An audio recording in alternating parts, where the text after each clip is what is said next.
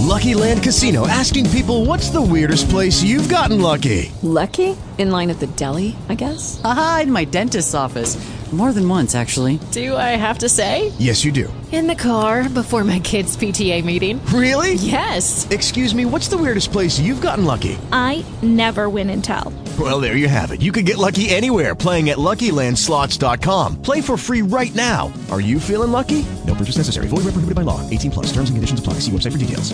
Hey guys, it is Ryan. I'm not sure if you know this about me, but I'm a bit of a fun fanatic when I can. I like to work, but I like fun too. It's a thing. And now the truth is out there. I can tell you about my favorite place to have fun. Chumba Casino. They have hundreds of social casino style games to choose from with new games released each week. You can play for free anytime, anywhere and each day brings a new chance to collect daily bonuses. So join me in the fun. Sign up now at ChumbaCasino.com. No purchase necessary. VGW. Void were prohibited by law. See terms and conditions. 18 plus. His yes will have meaning. A child will not be taught religion. Because religion is yes saying. He will not be forced to become a theist, Hindu, Christian, Mohammedan. He will be encouraged by the parents, by the school, by the university to be honest, to be sincere, and to wait for the real yes to come on its own. The world has become so false, can't you see? From where this falsity is arising. Millions of people go to the churches, temples, mosques, gurdwaras, and not a single person is religious. What kind of neurosis is this? They go just as a formality. They go because they have been taught to go. They go because they have become addicted to the habit to go.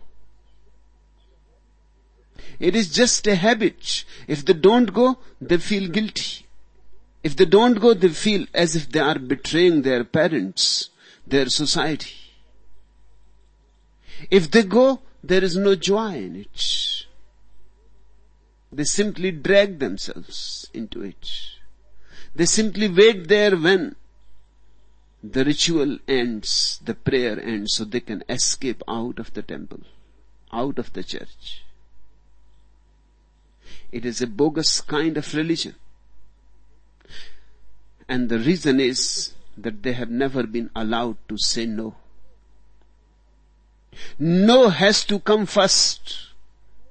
Only then yes can come. To be really an atheist, first one has to go through the process of atheism. To be really a believer in God, First one has to go through the dark night of the doubts. Only then the dawn. There is no other alternative. It is good that the noise is arising. You are being true for the first time in your life. Let it happen. And the yes will follow just as the day follows night.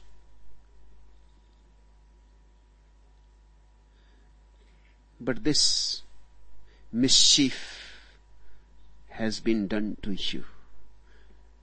And in the name of great things, God's prayer,